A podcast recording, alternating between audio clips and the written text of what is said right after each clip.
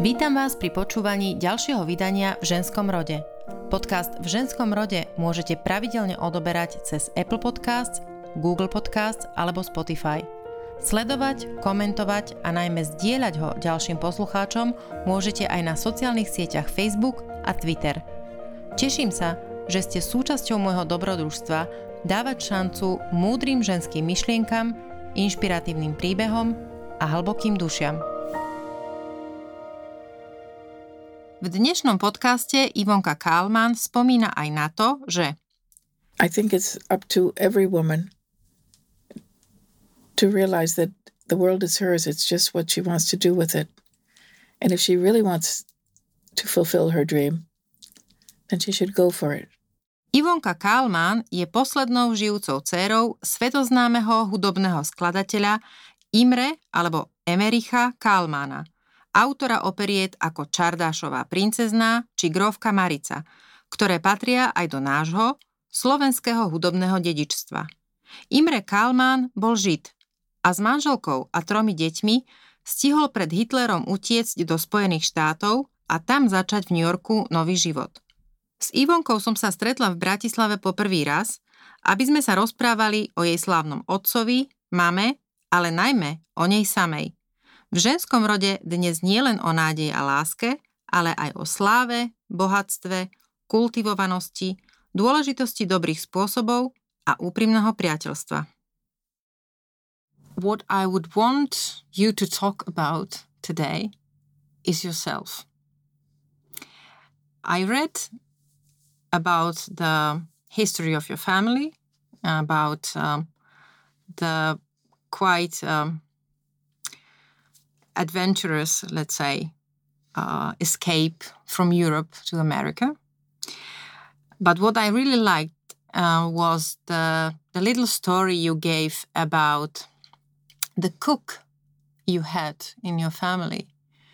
Uh, she was actually a very well-known cook uh, with uh, with um, a fantastic reputation, and uh, you said that she cooked only for you and your family.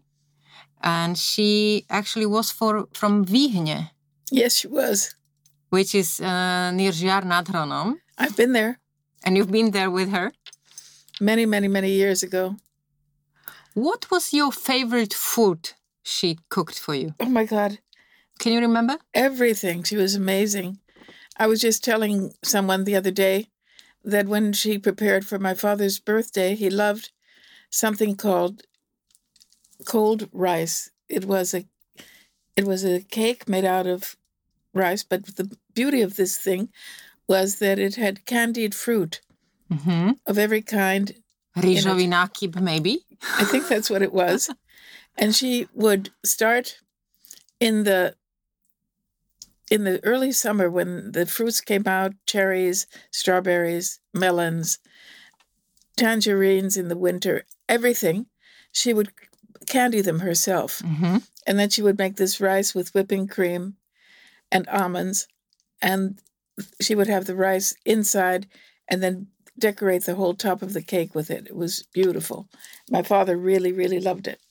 And then she made something very simple that was my favorite dish and my father's favorite dish. And it's in Hungarian, it's called kaposta kocka. And it is just plain white cabbage mm-hmm.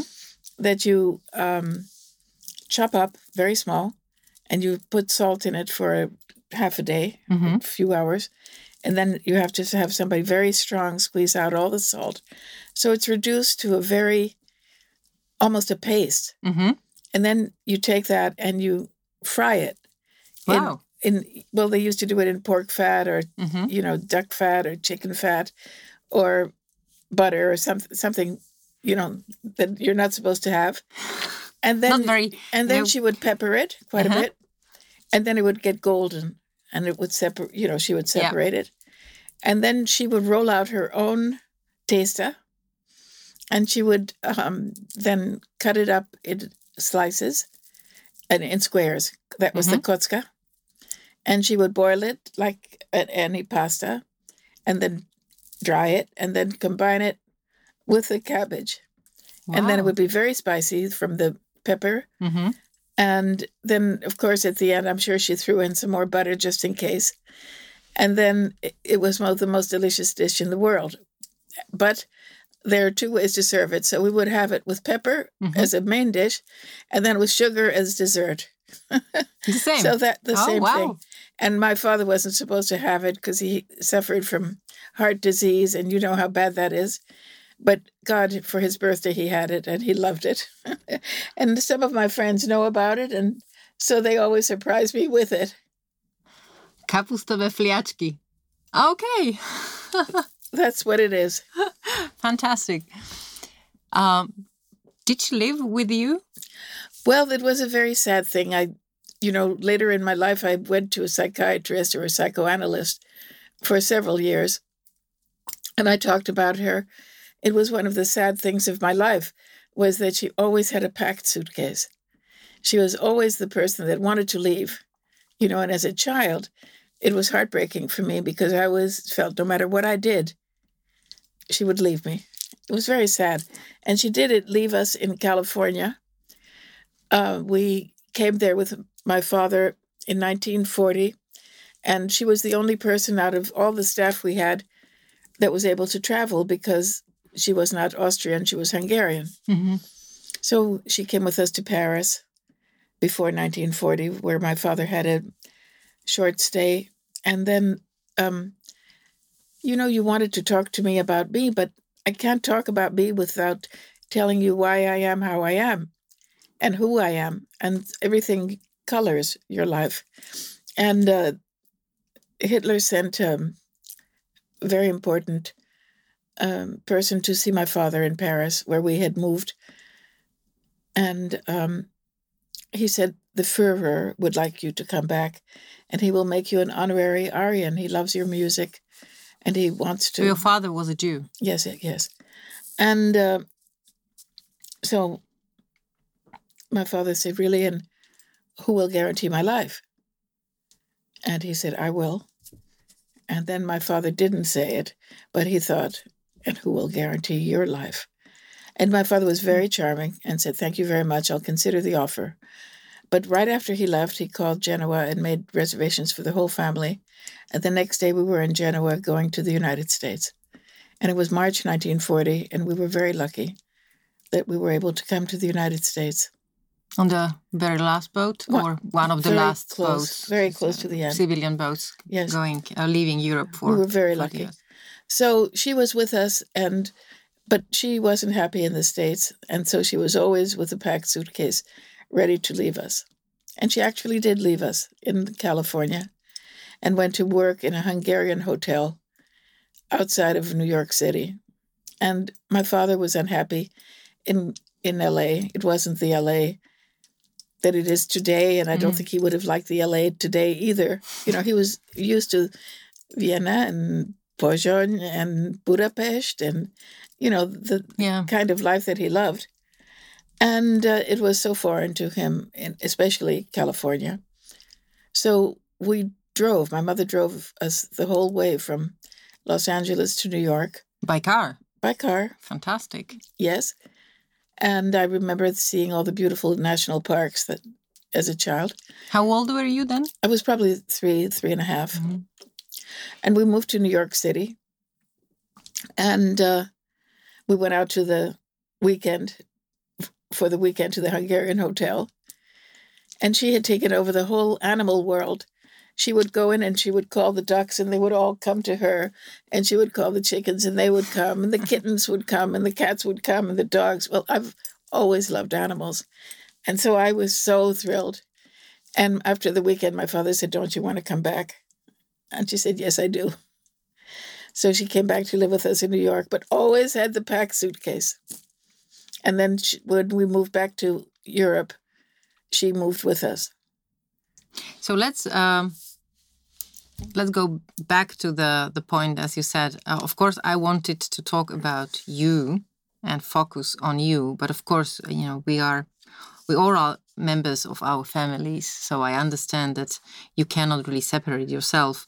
But what what I wanted to say is that um, my interest is in how you actually, although you were very young, as you said, you have you were three and a half. That's really very very young age to actually understand what's going on. But you probably felt somehow from what was going on in your family that intuition of your father must have been very strong that he was able to actually save all your family Yes, but it was a very sad, sad mm. life for him. He came to the States and didn't speak a word of English. And his music had been very popular there very early. And now, you know, people still knew him a little bit, but not much. Mhm. And he was a fish out of water, you know? It's very hard. And, uh, but he made the best of it. He did compose, he did have successes. He did have a show on Broadway. And we, my mother was a very beautiful woman and she entertained. oh yes she was i've seen the pictures oh. She entertained a lot, and uh, we lived in beautiful apartment in on Park Avenue later, and um, so they had a you know a very very lovely life there, except that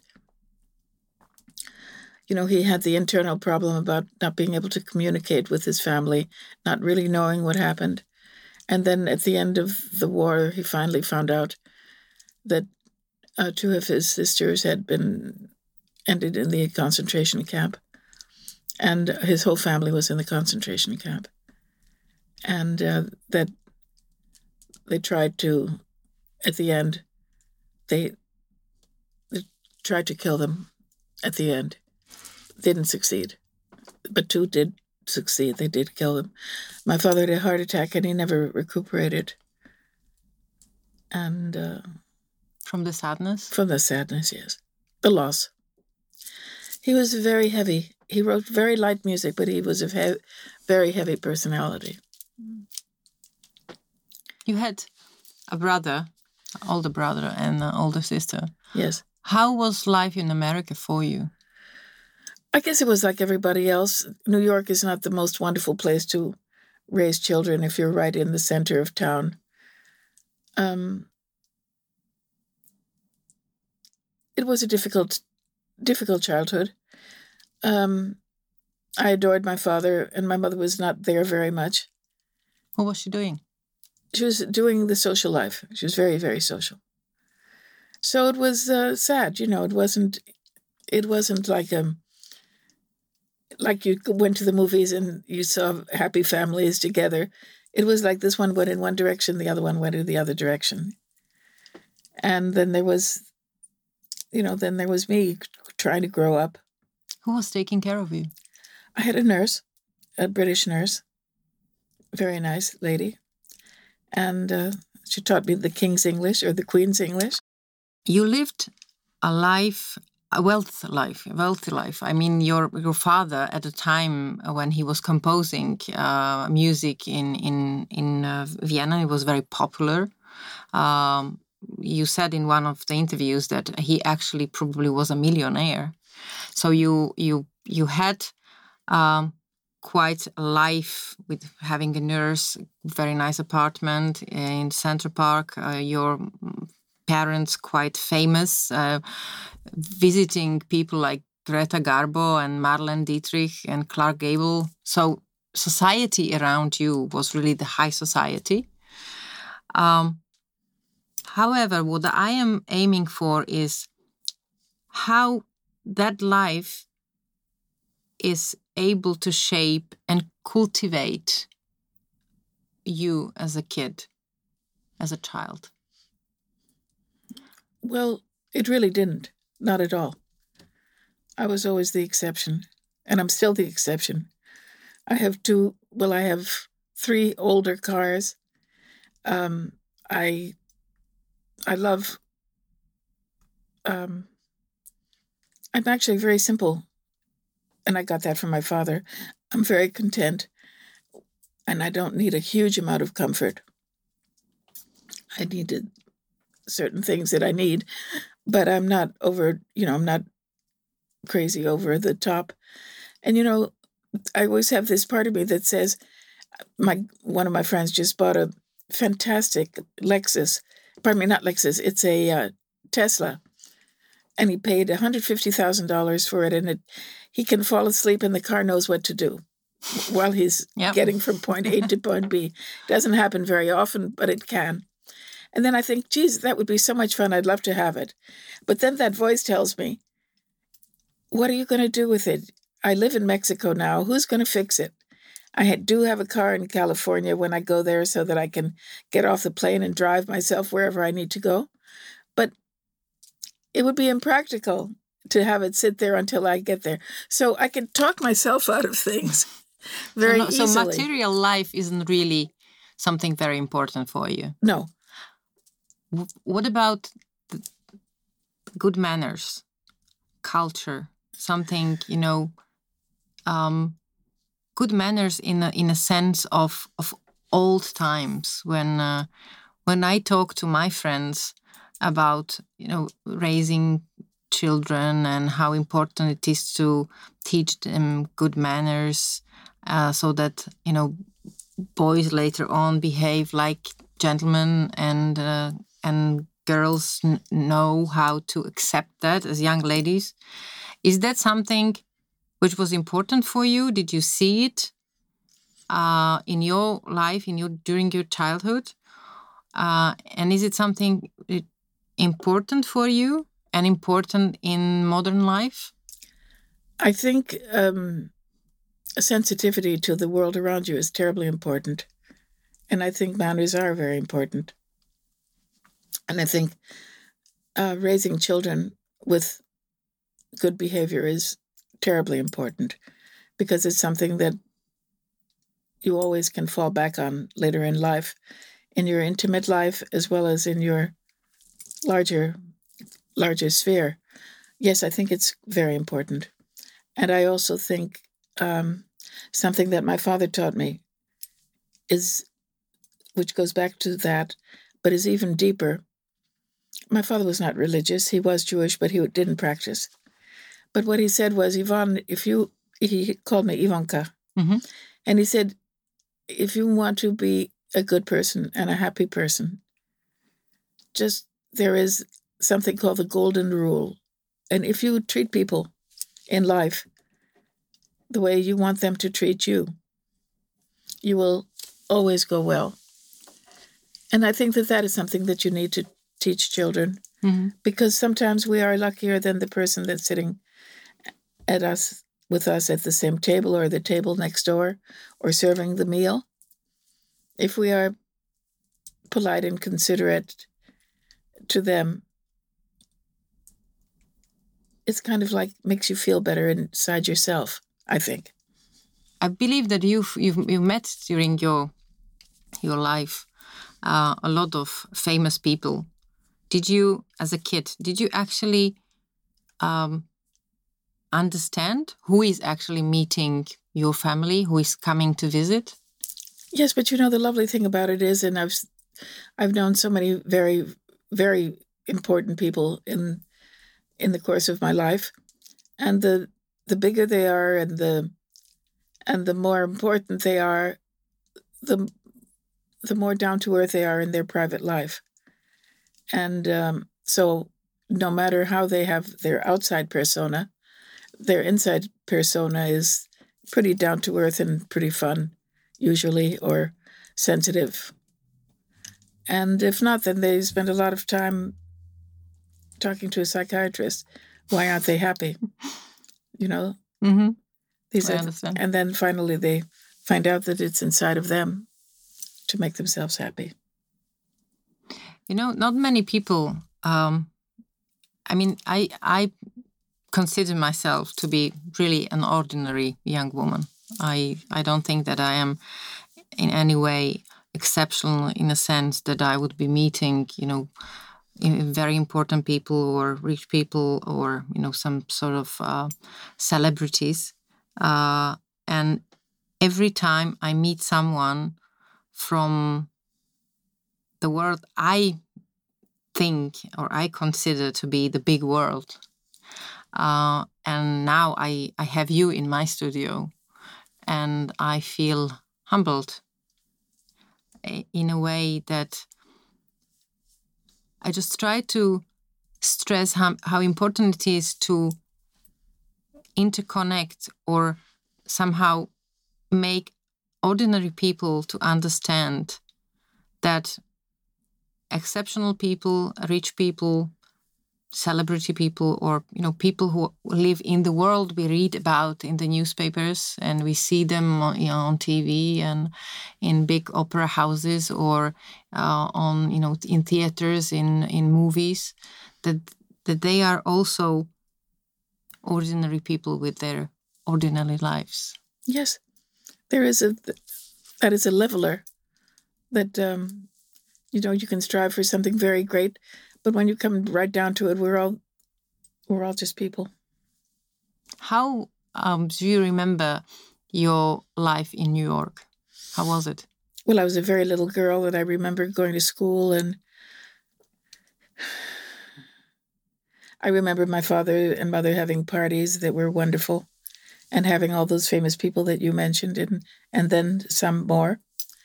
And I remember my father being in the kitchen with the cook, with Pucci mm-hmm.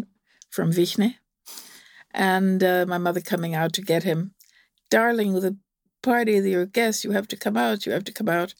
And he'd go out for a few minutes and then he'd go right back in the kitchen. And there was a, always a kitchen table with four seats, and he would fill them with his close friends. And they would see everything that was coming out of the kitchen, and they loved it. That's actually one of, oh, it was because my, my, my grandmother no, uh, no longer lives. But that was actually the very same thing happening in the house of my of my grandmother. That we would all be in the living room, you know, chatting, and in a, in a couple of minutes, uh, a dozen of minutes, suddenly we would just understand that every single person moved to the kitchen, and finally we were sitting behind the kitchen table and talking uh, to each other and having really good fun, because we somehow, you know, just moved ourselves to the to the heart of the house and that was the kitchen. That's right. You as children you could attend the parties or? I, I didn't. I was too young but my brother and sister did. They were older so they, they were invited uh, and what happened then did you actually you know lived all or you all the life in in, in america or? no no no um, my father and mother well, my mother especially wanted to move back to Paris because she was Russian and she still had friends in Paris and she loved Paris. And my father didn't really want to move there. He didn't, he'd had a stroke and he didn't speak good French anyway. He had a nurse 24 hours a day, but she con- she convinced him and got a wonderful apartment for us in uh, Paris. And I went to school there. And uh, when did you move? we moved in. Oh God. After war, I uh, yeah, fifty-one, I think, mm-hmm. fifty-one, and my father died in fifty-three, and then um, I was all alone because my mother didn't really want to be burdened with children. She wanted to be a single woman again, and so uh, I had a terrible time with the loss. And uh, for five years, every night I dreamt that he hadn't died and for five years, I would then think he was alive, and I'd wake up and I knew he was had died. So it was really very difficult. And, How old uh, were you then? By then, I from 16 to 21, 22. And so I had a very difficult uh, life, that part of. So you had a very strong bond to your father? Yes, he was a wonderful man wonderful man. Outside of the wonderful music he wrote, he was a great human being and a great father. You know, so um, I was sort of lost as a young woman and had a lot of adventures and misadventures. And uh, then. Did you study? I did. I was in school for one horrible year in North Carolina where I just didn't fit in at all. I had no idea it was before, it was still during segregation, and I had no idea that people lived like that. You know, it was so you came back from from from Europe to do your studies in America? Yes. Why? Why so? I mean, in in Well, because- Paris, you, you know, you had Well, because we, my mother gave up the apartment in Paris, I would have had no place to go, okay. and I always felt like an American. You know, I, I spent my formative years there, hmm so I wanted to go back, but the North Carolina experience was horrible for me. And uh, so I had met a man when I was 15, and I had a crush on him all that time. He was in one of my father's shows Mm. And very handsome, of course. And uh, and this was before I was um, before I was 21, when I was 18, and uh, we got married. You got married when We you got- were 18. We got married when I was 18, and I got divorced when I was 18. it was not the greatest relationship. was what an adventure. It was. It was.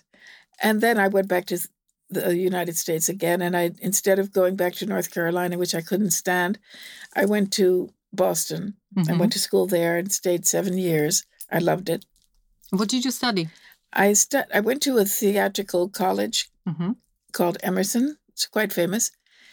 I didn't learn theater, but I learned um, I learned everything to do with the voice. I was fascinated with speech. I still am. I love to find I love to hear and try to find out where people are from and what part of the world and what part of the United States. I loved it. So I did a lot of that.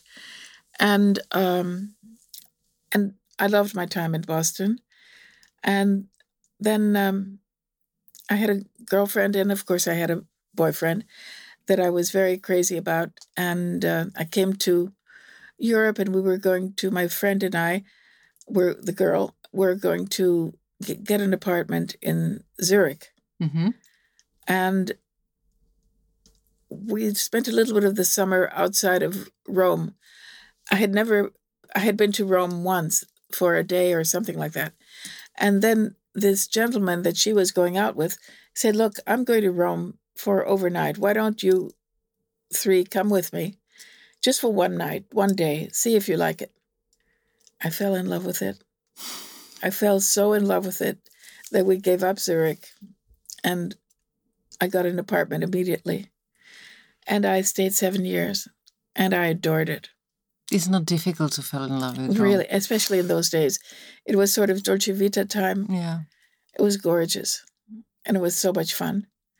And I did all kinds of different things there. I wrote songs, not the music, but the words for for movies. hmm And um, I had a lovely club, which specialized in at that time in folk music. And it was great. In folk, like uh, f- folk, which folk music? American, American. American folk music. And um, I j- just everything I did, I loved. Did you work for a living? Not in Rome, uh, but I did make a living with my music the, for the movies and the and the club. And then um, I had very close friends, and I've always been very involved with the men I'm involved with, and I had a wonderful relationship with a man, and it was about to end. And my close friends, he was a very famous Hollywood composer, and he said, "Come back." Both of them said, "Come back, come live in California, and put your roots down. You're going to love it, and don't stay in Rome anymore." I'd been there seven years, and I felt this inner loneliness. You know, I never really got Mhm. over it. And it was very important for me because I did start therapy, real serious therapy. And I was able to find out my problems in my life, the loneliness that I'd carried with me so long. I was very many years in therapy. And was the, the loneliness, was it somehow connected to the move you had to America, or was it the loneliness because of the loss of your father? Well, the loss of my father was very, very sad, but it was not a problem for me because he gave me so much love. And that was internalized. I had no problem with it. But my mother was never around, you know, that really was very hard. And that was the problem. I thought so, but I wanted to ask about about it, and I wanted you to tell me, um, because it's always about mothers. Yeah. And then, you know, it's so interesting because the latter part of her life, I was able to get very close to her, or as close as anyone could. It's very hard to get close to somebody that's really very narcissistic. But I found the solution. And? She didn't want to be a mother. She did not even like the word mother. Why so? Mother. Because it interfered with her vision of herself. Mm-hmm. And um, she was what so was it? What? how? she, she was so glamorous and she Mhm. was she loved the youthfulness of herself she loved the fact that she could come in a place and you know everybody would steal the attention. and uh, and really amazing and uh, she was always on tv shows and always in the press especially in vienna in munich in berlin and you know she was she was a personality Can you tell us about own. the how she met your father? Because that's a very nice story. Oh, Okay. but um anyways, so the problem was let me finish this. Uh, When the problem with my mother was that she didn't really have time to be a mother and didn't want to be bothered, but she loved her girlfriends. She was a really good friend to her friends. So I figured out instead of wanting the motherly love, let me see if I can make her my friend. And you know what? It worked and I would advise anybody that has that kind of a problem with somebody that doesn't, that cannot give in a certain way, and it's important for them to reach that person to try to figure out a different way to connect. And I connected. She was my big friend, and I was her little friend. And you know, we developed an amazing rapport. And of course, she got older and, you know, She perhaps matured as well. she matured and she couldn't help it because she had a pretty awful childhood too, you know? And so that leads me to my father and my mother in Vienna. Uh, my father would go to Café Sacher in the Sacher Hotel in the center of town, right by the Opera House. And he- all the composers and everyone would be there. They would, it was an every every afternoon event. And this very pretty young woman came in with her mother. And then she would sit at a table the whole time and she'd be staring at my father. And he would smile back, you know, and he he would um, go back to his conversation. And then she'd smile some more. And then um, one day she came in without her mother and my father was just leaving and she quickly zoomed out to the to the coat um, closet or vestiaire and uh, they put uh, they gave him his coat first and then they had the coat for her and my father said may i help you and she said yes i want a part in your next show he was Instead all- of the coat. exactly. And so he said, "Well, come tomorrow morning. Come tomorrow morning to the uh, rehearsal, and I'll see what I can do for you." So he talked to the director. The show was The Duchess of Chicago. It was, I think, in 1928 or so. And uh, my father wanted her to get a good part, but they said, "We'll give her part in the third act, and she'll be fine." So that's how the relationship started. He would come every day and he would have two little sandwiches for himself and he would give her one. And then he started dating her and then he stopped dating her because he realized how much younger she was than he and he didn't want How much? well it always got the difference got wider but she, around 30 years for sure. And so he knew that that was not a good idea. But um he fell in love with her and um and married her and adored her adored her. It was one of those things he couldn't live with her and he couldn't live without her. So they spent a lifetime together. She did leave him for another man. And during the whole time that she was in reno trying to get a divorce he would write her every single day and then when she arrived and she was divorced, the man that she wanted to marry wasn't at the train station, and my father was. So she came back. And so we were moving apartments. And she said, Well, I'll help you all. And so she came to the apartment. It was late at night. I said, Mommy, why don't you stay over? And she said to my father, Imre, would you like me to do that? And he said, Sure, do that. So she stayed, and a few days later, they got remarried. And when he took her to the place to get remarried, they were in the elevator, and he said, You better be sure, because I'm not marrying you a third time. So he married her a second time. What a story. What did you do when you came to California from Rome? That's, um, I worked in an art gallery. And uh, for fun, I uh, I had a friend that I knew from all the big parties, and we'd gone together to the Golden Globes award and different things. And um, I've always loved horses, and I rode horses. Started in Baden Baden, and I had found a wonderful place outside of LA where you could ride. And so she was in front of the Beverly Hills post office and she had an old, gorgeous Mercedes um, 190, I think, mm-hmm. SL, something like that. And I had my little Porsche, which I still have, by the way. My old Porsche, in this my 60s Porsche. And so um, I was driving by and I saw her and she said, Oh, my car just didn't start. I don't know what direction you're going in, but do you want to give me a ride? I said, Sure, of course, get in. So she got in, and just the time from driving from the post office to her house, I told her about my horseback riding, and she said, Oh, I love horses too so much.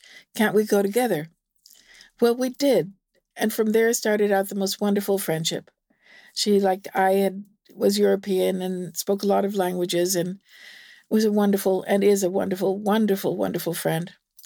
And um, she and I rode all through California everywhere.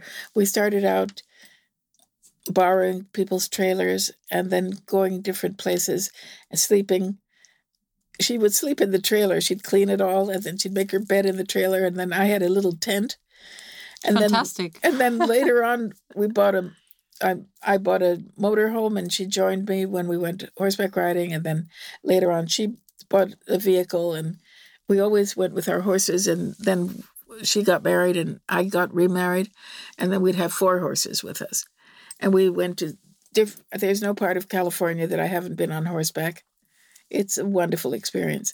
Of course, we had our own horses, and um, she still rides. I've given it up, but it's the most important thing to her is her daily ride in the mountains. It's so beautiful. It's and, like Her Majesty the Queen. She does it as well. Does she still? Yes, she does. At least I saw the pictures, I think, from this year too.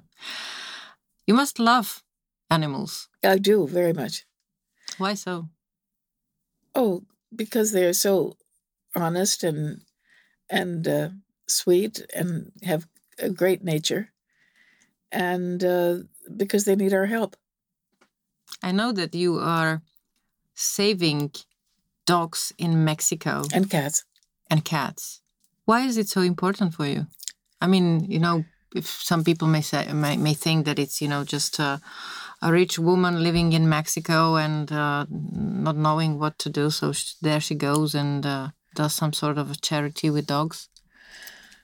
Tell me more about that. Because I feel that whether well, I love I I have this about older people as well, but you know there are a lot of people taking care of older people, but you know the or babies or little kids, you know they're helpless unless we help them, and it's very important because they give you boundless amounts of love, and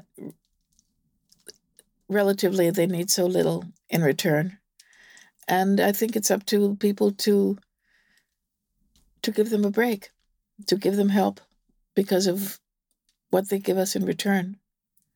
So it's very easy for me to to spend my time trying to help and and have you know, help clinics that do free spaying and neutering. Very, very important.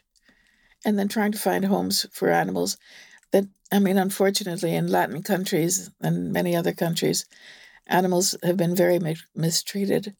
And it's just giving them a second chance or a third chance, whatever it may be, and giving them a better life, a good life.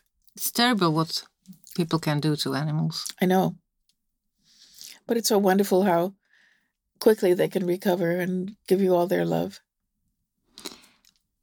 Why do you come back to Slovakia and to this part of the world? Well, I've only been coming to Slovakia for a short period of time. I was here once before um, the European Union and before the separation of Czech and Slovakia. And um, it was a really very um, beautiful place with a lot of memories, but it was a sad place. And now it's so exciting for me to be here because I feel that it has so much hope and so much promise and so much to offer. And just think it's beautiful. I think that um, Bratislava is a wonderful place. The way it's situated on the Danube and how much nature there is still in a big city and and I love the contrast here and I'm so happy that people now are trying to rehab the some of the very uh, beautiful buildings from from before the, the century and the early part of the century and the new wonderful buildings that are being built and I feel that there is a very good uh, vibration here. I think that it's going to blossom here. I really feel it. And it's such a it's so well situated and the way the Danube runs through the city, it couldn't be prettier. And um, there are some wonderful little gems here. Um, Such as? The, well, the hotel that I stay at, I just yeah, adore it. And it's more like a club. And you were in Pezinok yesterday. And that is so beautiful. And, uh, that is so beautiful. You know that our Madam President is from Pezinok. I was told. It's a beautiful place. And the castle is hmm. fantastic. Mm. And the wines that are being uh, grown now are so good. The Sauvignon Blancs are just fantastic. And um, no, I think it's wonderful. And I think um, for tourism, you get so much for your money. It's, you know, it's fantastic. Really. What do you feel? Do you have any feelings of something when you come to Vienna? It's a very interesting question. Um, a lot of unhappy memories. And uh, I, if you ask me about what do I feel when I come to Hungary, I love it. I love it. I've always loved it. When I come to Vienna, I admire the beauty, but I sure know I don't belong there. You know, I'm a tourist. I stay in the best hotel, I have the best service. But when my business is over in Vienna, I leave and come to Bratislava. What do you think your father would um, would he like? What he would see around? I know that he would adore to see the beauty of Budapest right now. They, I don't know if you've been there lately, but it's like every week there's something a, a building that has been completely rehabbed and has come back to its normal old beauty. And there's one more wonderful landmark after another. And I also, when I stay there, I stay at a hotel that overlooks the Danube. So I'm I'm in love with the Danube, but um, my father would love that. Um, I he did come back to Austria and to Vienna after after the war, and um, I know he wouldn't live there anymore. It was too much, probably, to to think about. in the family and Yes. Um, my mother did go to Vienna quite a bit, and she was so popular there. There, you know, there's a every night there's a TV show, and she was all the prominent people are on it, and she was on it at least once a week, and uh, she was uh, very, very, uh, very happy there. So I would go visit when she was there quite a bit, but um, I I don't travel for choice. I travel for necessity because I'm very, very happy in my home in Mexico. so what is it a necessity? Well, because I do represent my father's works, and I I have been very active in the renaissance of his works in many different places, and uh, so of course I want to see what what they're performing and how they're performing it, and uh, that's that's the necessity. In this podcast, I always talk to women. And uh, my question leads to you and uh, and women in the world. I assume that that during you know all your travels and uh, meeting interesting people, must have met a lot of interesting, uh, you know, captivating women. Are there any, you know, outstanding from the crowd? Yes, there are. There are some women that I think are fantastic as Such hu- as? as human beings and also as representing arts and different things. A very what woman that I admire completely. You mentioned opera before. Would be Anna Netrebko. I'm very much a fan of her as a singer, the way she's developed her voice from being a young, light singer to being one of the greatest singers that you can cast almost in anything because she has such a powerful, beautiful quality of voice and she's able to use it any way she wants to. She's an excellent actress and she's a woman of the world. She's a fantastic woman. And yet she's also a mother, a wife, a daughter, a very good friend. She's very loyal. And she has really made an incredible career that I'm so proud that I'm her friend. She's somebody I really admire. It's it's a woman's world now. I think that women are finally having a chance to to shine and it's what they want to do with it. They just can get very much beyond the fact that they're women, you know, like Mrs. Merkel in Germany. She's been an amazing leader. Um, there are many fantastic women. And in the United States, we have a lot of fabulous women too. And uh, I think it's up to every woman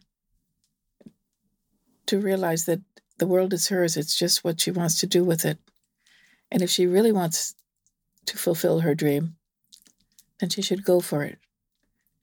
And another thing that I learned in my therapy uh, for many, many years was if you really, really want something, then you can psychologically make yourself already have that. And then it's half the fight is already won because you're there. And it's we all have the capacity to be the people that we want to be. It's just up to us. I was very lucky to meet and work for our Madam President, our first president ever, uh, female president we, we ever had.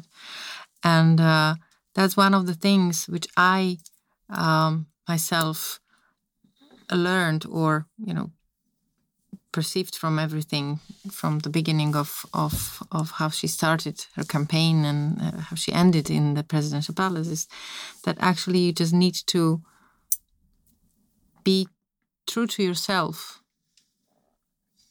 and um, and believe in what you are bringing and just try to be honest with it and you know honestly present it to people.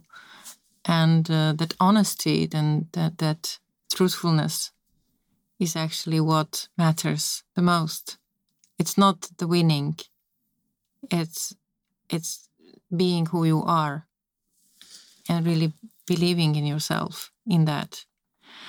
Uh, what the, the reason why i'm asking about these women is that i could see when you were talking about your friend that some sometimes it is so important to actually acknowledge the that we need to have female friends and and bonds. It's like what you when you were saying about your mom that it's very important to actually find a way to find the bond with a woman you need to have in your life because it's so important for the energy. Absolutely. Absolutely. Yes as you know i've i've been very interested in um, what's happened in in Slovakia.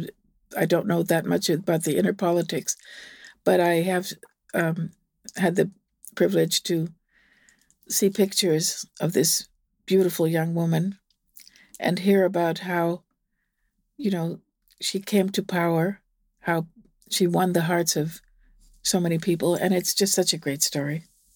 It is. And I hope it will last long. Yes one can only wish her well, and hopefully she'll be able to have a new start here and not have to take the whole baggage with her. That's probably one of the hardest things in politics is to get a new broom and to sweep all the old out and to get the new in. What is happiness? Happiness can be sharing a beautiful sunset with a friend happiness can be satisfaction in something that you've done. Happiness can be